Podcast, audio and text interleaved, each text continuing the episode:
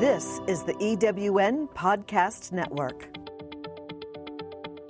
Welcome to Change, Redefining Success, the podcast designed to inspire you and give you actionable information to enhance, uplevel, reimagine, and reinvent your life and your livelihood. No matter where you started, where you are now, or where you've been, you too can lead an authentic, first class life. Each week, new stories of turning points and transformation will help you define what success means to you so you can live your best life on your terms. Now, here's your host, first class life mentor, and certified profiting from your passions coach, Kate Bessler.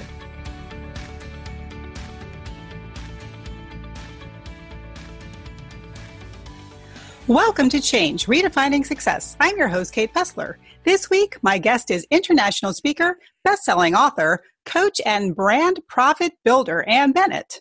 Ann is the founder of Ann Bennett Marketing and uses her marketing and branding genius to help women entrepreneurs and a few good men build their standout personal brands and boost their profits.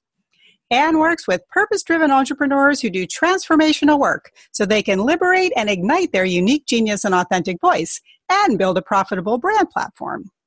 Ann has 25 years experience in visual and graphic design and has brought her talents to many major magazines from Popular Mechanics to Vogue, where the devil really does wear Prada. Ann's personal slogan and the cornerstone of all her programs is It's smart to fit in, but it's brilliant to stand out. So be unapologetically you. Welcome, Ann. Thank you, Kate. Thank you so much for having me.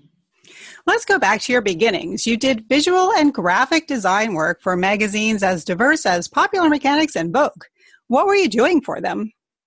Well, you know, I started as a designer in uh, magazines and then I moved up to the art director position. So, if people don't know what that is exactly, so as a designer, you take all of the photography, the story, um, how it's laid out in the magazine, and put it all together so it looks good. So when you open the pages of Vogue or you open the pages of Us magazine or you know people have worked hours putting those pages together so that the story really um, is is touching to whoever is reading the story. So that's really what I was doing. And then as an art director, you actually go and uh, you're in the studio with the models or if you're on set wherever you are on location and you're shooting the photography for the magazine as well mm. and, hmm. and, directing the designers to actually um, lay the pages out and sometimes you lay the pages out so it's just a higher level of control over what the story is going to look like feel like and sound like so I imagine that it's not much different, whether it is Popular Mechanics or Vogue, in the way that you approach putting the magazine together, because there's probably a flow, right? That that is yeah, preferable. Definitely. Yeah, definitely. There's a flow to to a story, and there's a flow to the magazine. So it's laid out page by page in a kind of a big map, almost like what you would um, plan anything out in stories can move around and jump around a bit depending on what the flow actually is in the story. The difference in working for somebody like um, Popular Mechanics or somebody like Vogue is in the design, in the choice of typefaces, color, um, look and feel. Obviously, if you're doing popular mechanics, it's a little more action oriented, boy, kind of male um, male, if you will, in terms of the the, the feel of it.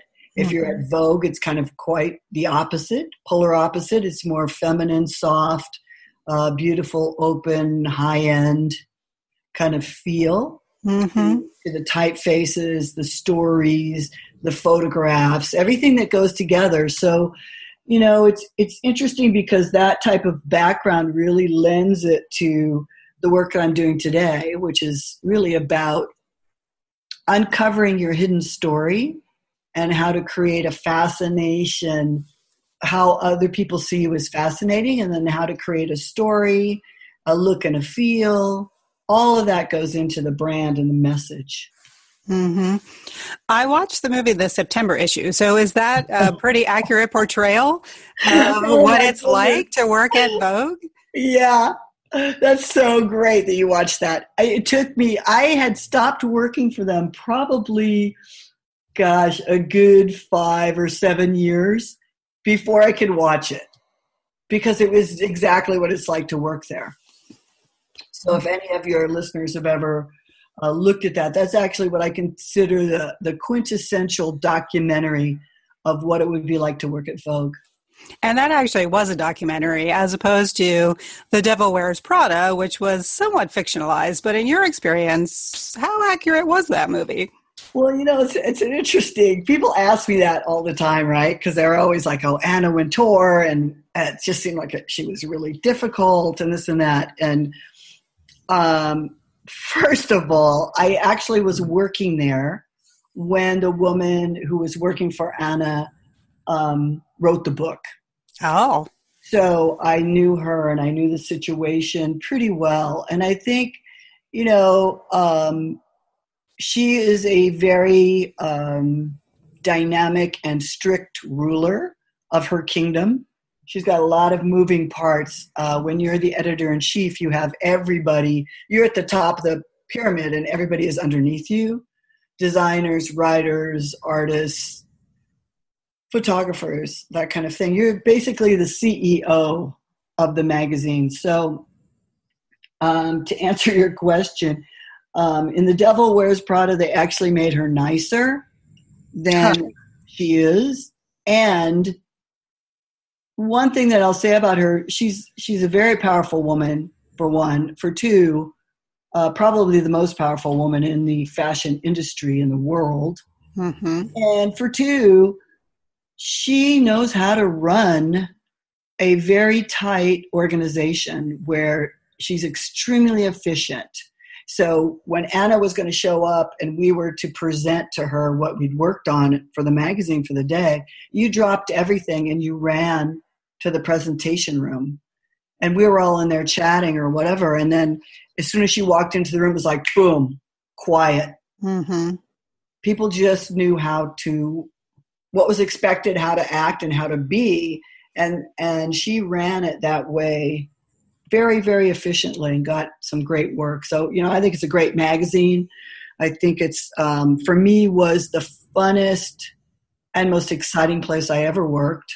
I loved really loved that job. You were in downtown New York City on 9 11. Tell me about your experience and what effect that had on you. Oh wow. Um that's such a amazing experience. Um, I know that 9/11 was big for everyone worldwide, and particularly everybody in the U.S. And also, uh, obviously, for the New Yorkers, myself, that were there, uh, it was basically unbelievable for sure um, I was coming, actually coming out of my favorite coffee store and going, walking up Fifth Avenue to go to work. And I turned to see the first plane hit the World Trade Center. Hmm. And it was like, oh, wow, what happened? It was this not really, didn't really equate. It was more like, oh, there must have been an accident and someone flew the plane into the World Trade Center. I mean, Yeah, I think we all thought that at the beginning. Right, it kind of seemed that way. And then the more that you couldn't, I could not take my eyes off of the buildings. It was just like deer in the headlights. I was glued to seeing what was going to happen next. And, um, you know, everyone, myself included, had many, many friends that worked down there. Um, when the second plane hit and that plume of, of smoke and, and fire went in the air, that was heartbreaking. That was, that really, it changed my DNA. Mhm. And, you know, in that moment, I knew no one could really survive that. And um, it really changed me. Uh, be, prior to that, I was really very much like the it girl at Vogue, and I'm like all into fashion and power and glitz and glamour. And in that moment, it really peeled away as the buildings fell. So did all of kind of my exterior um, polish, if you will. Mm-hmm. And uh, I decided in that moment, as many New Yorkers did, to do something meaningful with my life. Not that fashion isn't meaningful, but on a level, you know, on a scale from one to 10, not exactly as meaningful as, as I wanted to make my life. So, um, I had made that decision there and then to really step into who I am. So I started studying more of of the um, health and health and wellness people, more of the growth and development people like um, Tony Robbins, Jerry and Esther Hicks, Marianne Williamson. I really was looking at what makes me me and why does that matter and how can I bring that into the world in a way that really makes a difference. Mm-hmm. Is that what led you to branding and more specifically personal branding for personal for uh, mm-hmm. purpose driven entrepreneurs? Yeah, I think for me, I was looking at, and, and when I work with my clients, I do what I do with my clients, basically what I've done with myself over and over, right? Um, taking that, what makes you unique?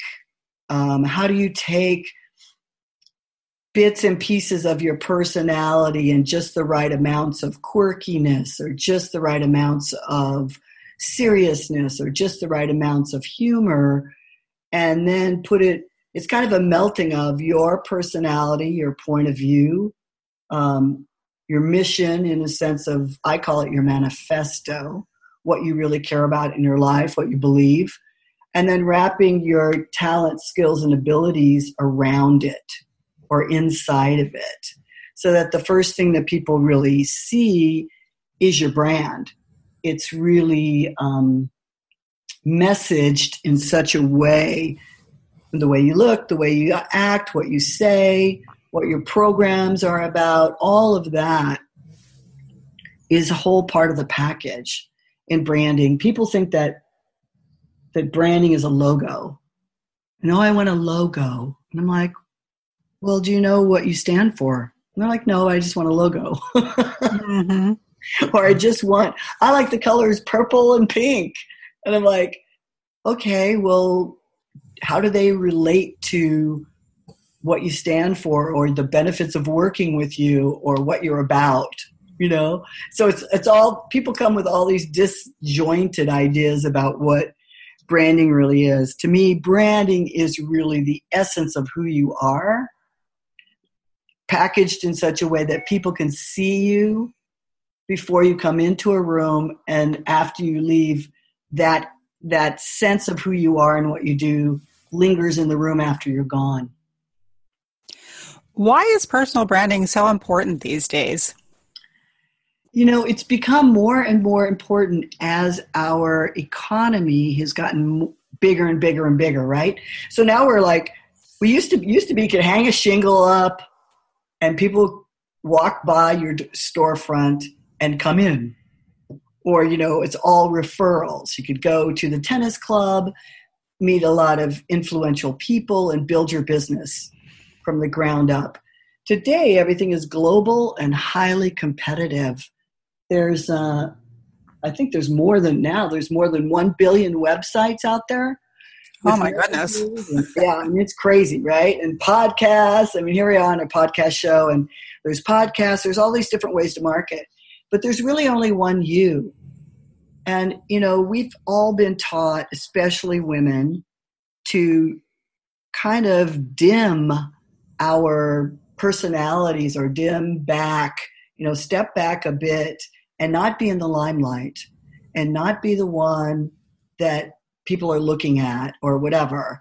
And it's and it's just challenging for most of my entrepreneurs. They're very, very good at what they do. A lot of them are in the healing arts, um, PhD psychologists, and uh, chiropractors, doctors, people who are really big hearts and they're helping others.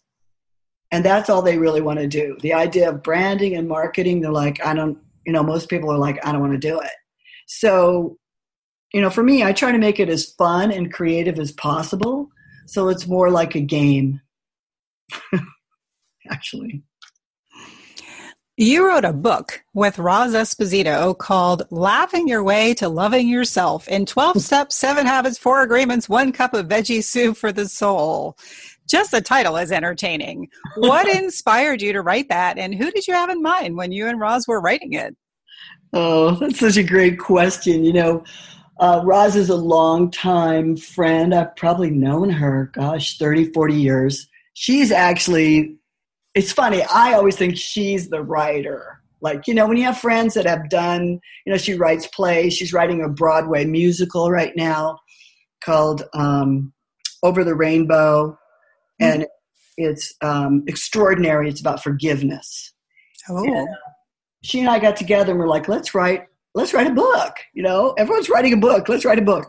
And uh, it kind of was a more of a passion project than directly you know it's not a business book about branding and and that kind of thing it's really from my point of view i wrote it because as entrepreneurs and people really wanting to do big work in the world the work work that matters that changes you know the quality of our lives as human beings we need a real big dollop of humor mm-hmm. to get through the challenges, the disappointments, the um, you know all the stuff that happens that happens to you down your road of of creating something big or something bigger than yourself.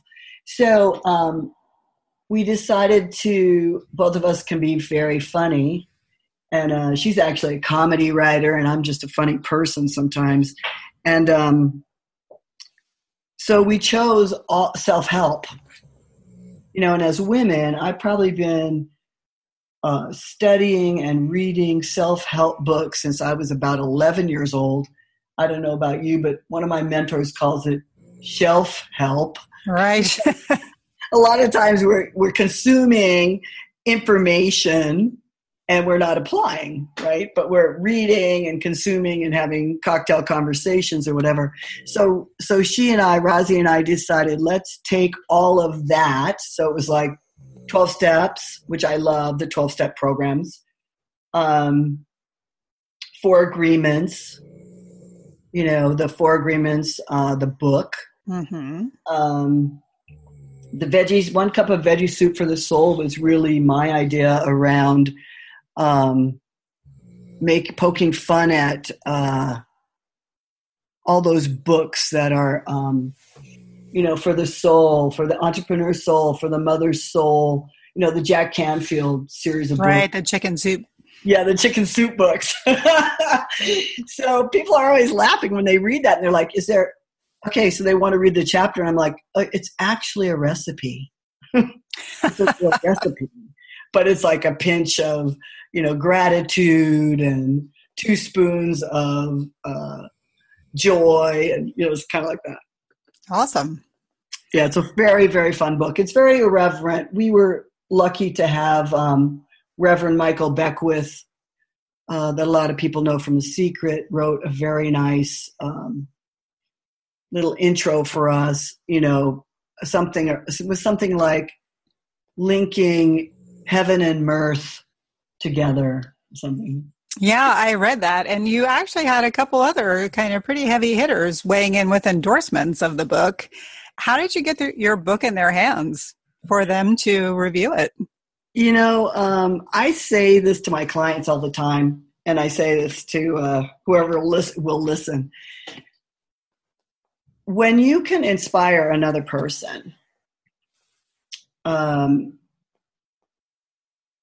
to look at something you're doing and make a comment and be moved by it, you can get them to really help you promote what it is you're doing. So, um, Michael Beckwith actually, Roz is an agape practitioner, so she knew him personally. Mm, okay. So we asked him. I think everybody on that book uh, we asked personally from our circle of influence. So you want to consider you might not know someone, but most people in their own personal circle of influence know about 100 to 200 people.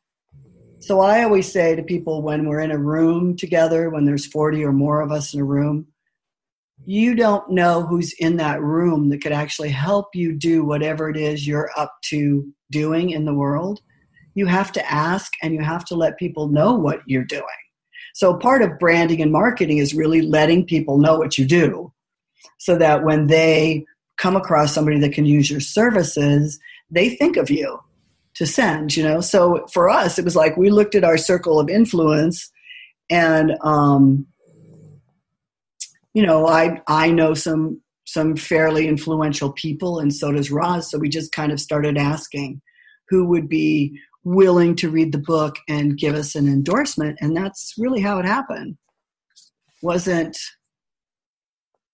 that difficult. I know other people that have reached out to people like Tony Robbins or Jack Canfield um, and asked as well. So really, it's part of part of it is how you ask, um, how you present.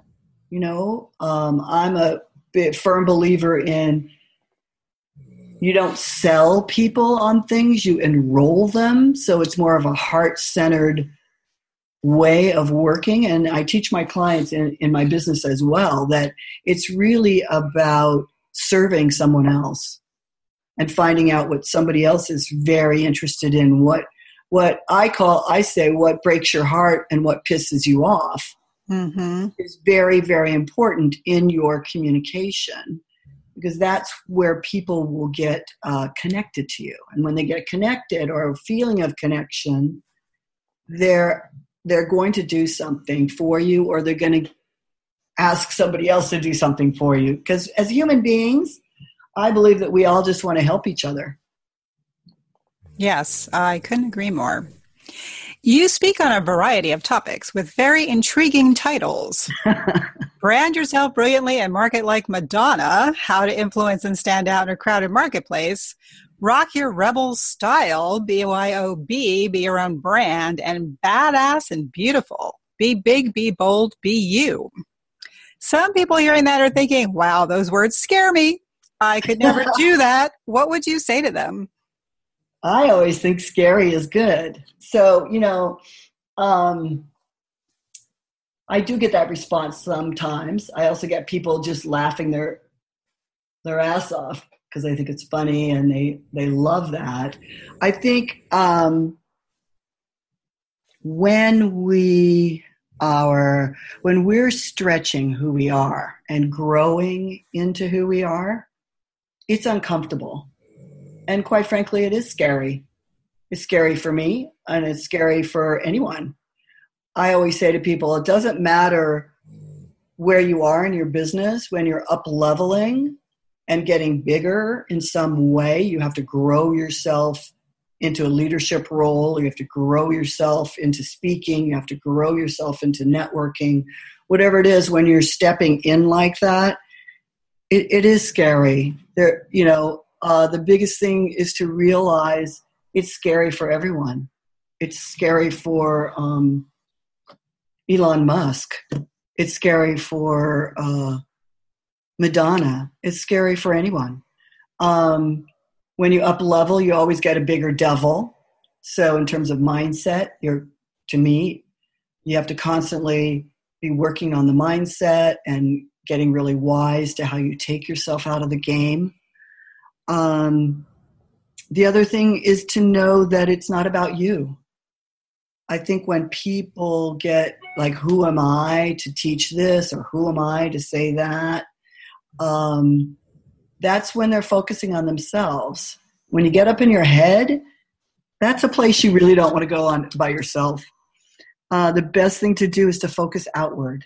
What am I here to cause? What am I here to do? What am I here to serve? What am I here to create for someone else?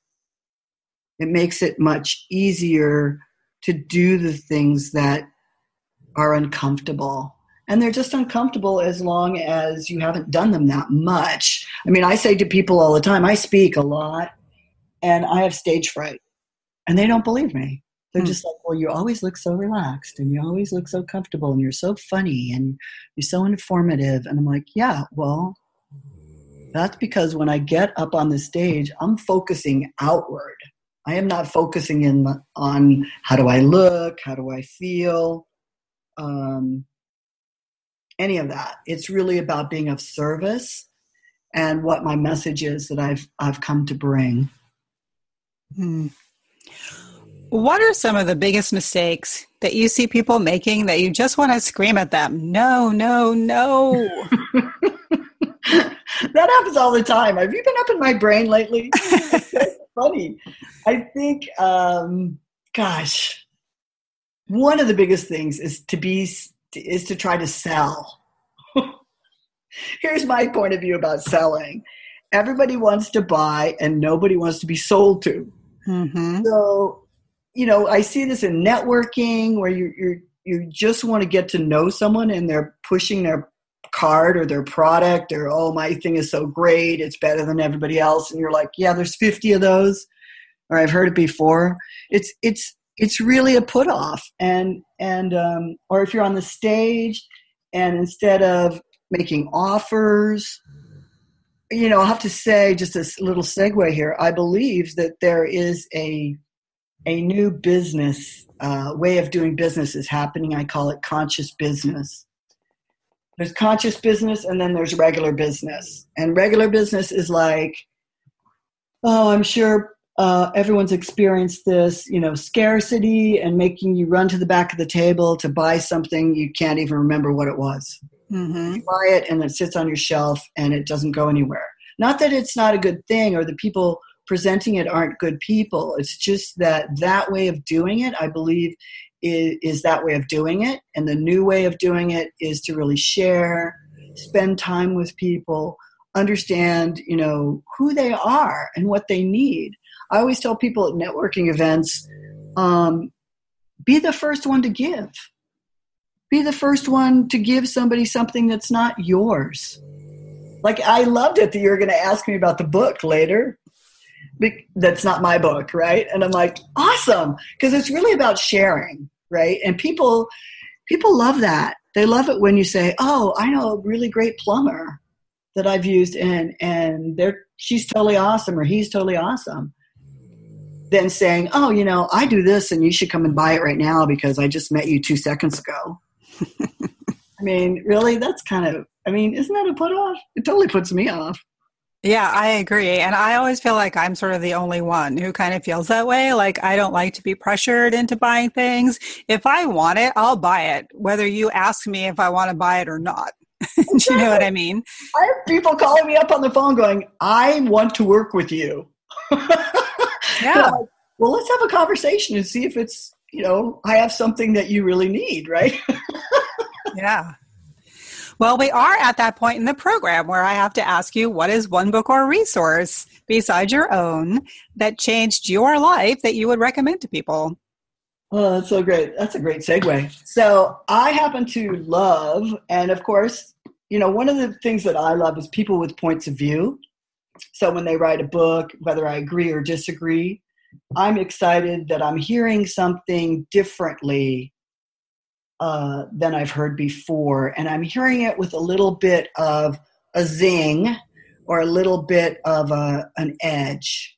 So one of my favorite writers, um, I don't know if you're familiar with her, Jen Sincero, Uh huh. writes, writes these badass books. Yeah. The, the one that's really influ- uh, influenced me, and and I'm I, all my clients are reading this right now. It's called "You Are a Badass at Making Money," and um, mastermind your you master your mindset of wealth.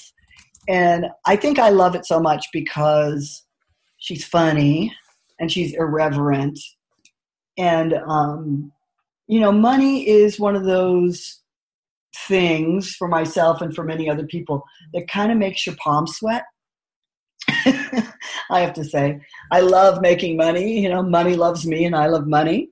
And, you know, behind all of that, there's lots of other uh, deeply rooted um, beliefs that have come from childhood that put a cap on the amount of money you can make or how you feel about making money or any of that. And I think Jen does a really great job at telling a story, putting in exercises so you have the opportunity to take a little time to think about stuff. And when you start to write things, the thing about writing, and I teach my clients to write as well, the reason I have them do all that most of the time is because you discover so much about yourself when you're actually writing it.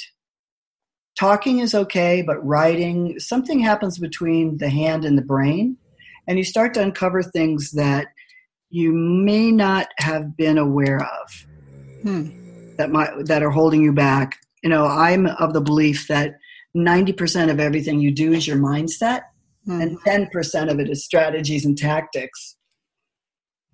Yeah, that's absolutely true. I mean, you can have the best strategies and tactics, but if your mind isn't in the right place, it's not, it's not going to work. Yeah, people come to me all the time and I tell them a strategy and a tactic, and they're like, oh, Ann, that doesn't work for me. I've done it before. And that tells me right away we need to make a shift. They need to make a shift in their mindset. Because it's that's the only reason it doesn't work because this stuff actually works. I mean, you know, this it's crazy how easy it is but but as human beings and myself included uh, make it harder harder than it actually is with resistance uh, belief systems all sorts of stuff. It's crazy. We do indeed. And how do you personally define success for yourself? That's such a great question and i have to say one that i have spent a lot of time thinking about and studying. Um, you know, I used to think, probably like most people, that it was climbing the ladder, climbing up the ladder and being at the top of the pile, like in New York. It's like, you know, clawing your way to the top mm-hmm. and staying up there. Um, or it's a big bank account. You know, I'm always like, oh, I want 40,000, 50,000 sitting in my bank account that's just like unused. That'd be awesome. Mm. And, um, but success for me, I mean, on a personal level, is really being able to make a difference in somebody's day or make a difference with my clients in their lives and what they're looking to accomplish when I feel valuable is when um, other people get something that that they may not have might not have had access to before we had a conversation or before I present an idea, before I give them a, a strategy or a tactic. That to me, and and if it boiled, if I boiled it down to one thing, it's really love. It's being loving to myself and to other people. I think more than anything. I mean, I've had a lot of money in my bank account before, and uh, I was laughing because I said to a friend of mine who's a money coach, I said, I want $40,000 in my bank account. And about a month later, I had $40,000 in my bank account. Awesome. yeah, it was awesome. I was laughing because it was like, oh, okay, so I have that now. It's not like the level of my success, it's just because I served the people that I served in such a way that they were moved to give me love or give me money to learn the things that I can teach them. And and I was I'm just grateful for that actually. If people want to find out more about you and your work, how can they do that? Uh, the best way to do that is to hop over to the website, which is um, annbennettmarketing.com. A N N B E N N E T T M A R marketing.com. Or reach out to me on Facebook. I love to talk to people. You know, whether you work with me or not is not important as as important as connecting and just seeing if I can further you in some way. So, you know, I'm on Facebook and P is in Paul Bennett because I believe there was 2,700 of us in the United States that name. Mm-hmm. Um, but I think you know, and I have free stuff for people and all that. How to how to unleash your rebel voice and and different things on the website that they can get for free and start to educate. That would be the best way. So tell me about the rebel voice. What what does that mean in the work that you do? Well, you know, I believe that we all have a rebel voice. I know some people often say to me, uh, like you were saying, Kate, I'm scared of this, or I'm not really a rebel. But to me, a rebel voice is is really about your point of view that's different.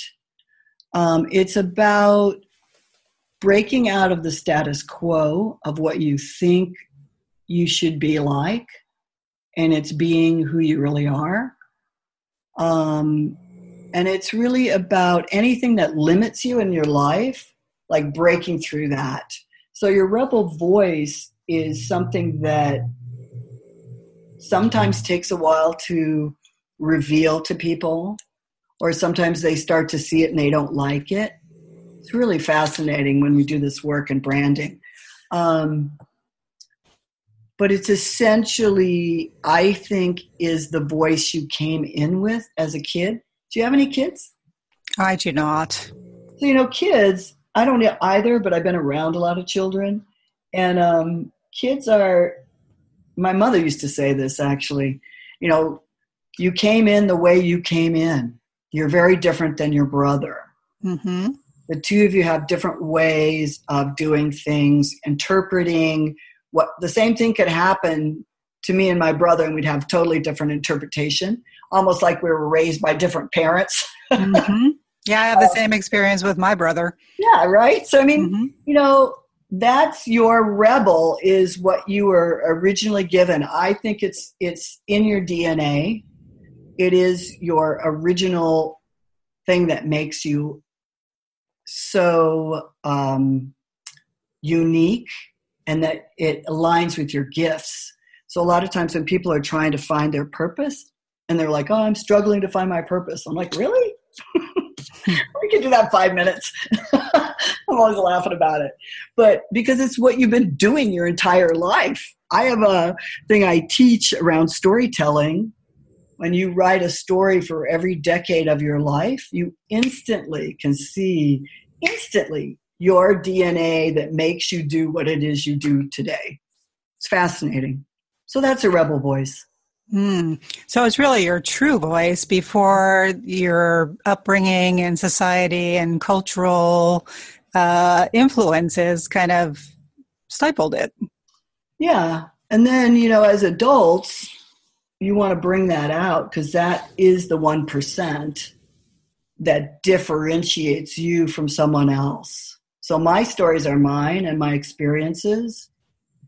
And, you know, as much as we're all the same, which I also believe, we're all the same when you get past the personalities. Um, our personality styles and how we learn and what we care about, all of that is comes together in the rebel voice. So if people want to actually know how to do that or begin to look at it, I have this freebie that I give people called um, Unleash Your Rebel Voice or Discover Your Rebel Voice. I think they can get it on the website, or if they reach out to me, I'll send it to them. Um, it's just a simple series of questions. It's like 10 questions, like who's your favorite cartoon character? Who's your favorite character in history, all these things start to allow you to look deeper mm-hmm. into who you actually are. Mm. So, what's next for Ann Bennett? I have, um, it's funny you should ask me that because I have, you know, I've been in business now about seven, eight years. And I, I tell my clients, I've probably made every single mistake in the book and I'm still successful. So I know that it's possible for anyone. Um, I have, I'm doing a lot of speaking. I'm going to be emceeing at the Public Speakers Association in Las Vegas next week. you know, I've been sharing the stage with Les Brown and speaking at different events. Um, and keeping it really simple. You know, I said to my clients, listen, you know, you can do one or two things and make six figures and just rinse and repeat. Mm-hmm. You don't necessarily have to build an empire unless you want to build an empire and learn how to manage a bunch of people. But for me, I'd rather be free and be able to travel and enjoy. So that's what I'm up to. Well, Ann Bennett, international speaker, best-selling author, coach, and brand profit builder, thanks so much for sharing your story with us today. Thank you, Kate. Thanks for listening. This is the EWN Podcast Network. Do you feel like you're drowning in administrivia? Do you have a podcast you would like transcribed to repurpose as a blog or even a best selling book? Rhonda's Virtual Office is the answer to the freedom you crave so you can get busy doing what you love. Let Rhonda's Virtual Office give you the relief you need. Visit rhondasvirtualoffice.com and get some peace of mind today. Rhonda's Virtual Office is the go to transcription service for EWN Podcast Network.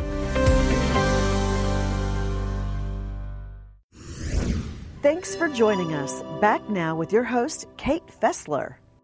This is the second time in almost as many weeks that being unapologetically you has come up. It's a bit sad that we've been conditioned to apologize for being who we are, if that falls outside of what we think the expectation is.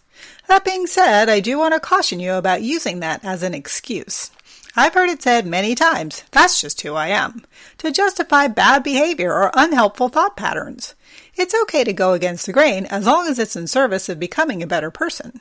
It's never okay to belittle ourselves or anyone else for being truly who we are, as that is, I think, what the whole purpose of life is, to grow into your true self. Well, there you have it, the meaning of life. Either that or 42.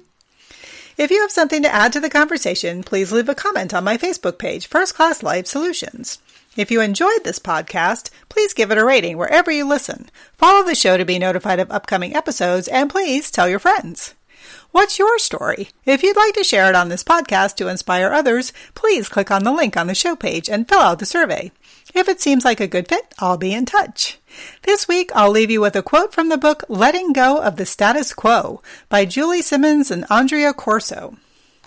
When you are going through any life change and taking steps to let go of the status quo, you need the right people to encourage you, not the naysayers who cause you to question what you're doing. Sometimes you must let go of those who keep you in the status quo.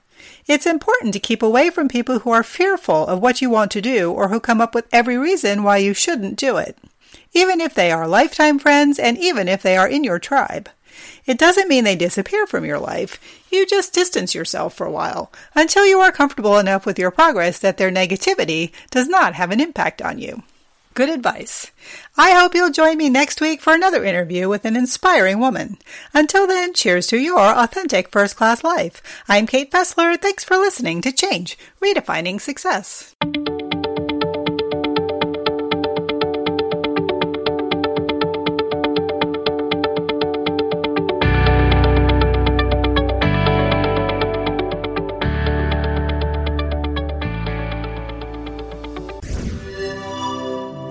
Is the EWN Podcast Network. I'm Sandra Yancey, CEO and founder of eWomen Network. We invite you to listen to all of our EWN podcast hosts at ewnpodcastnetwork.com.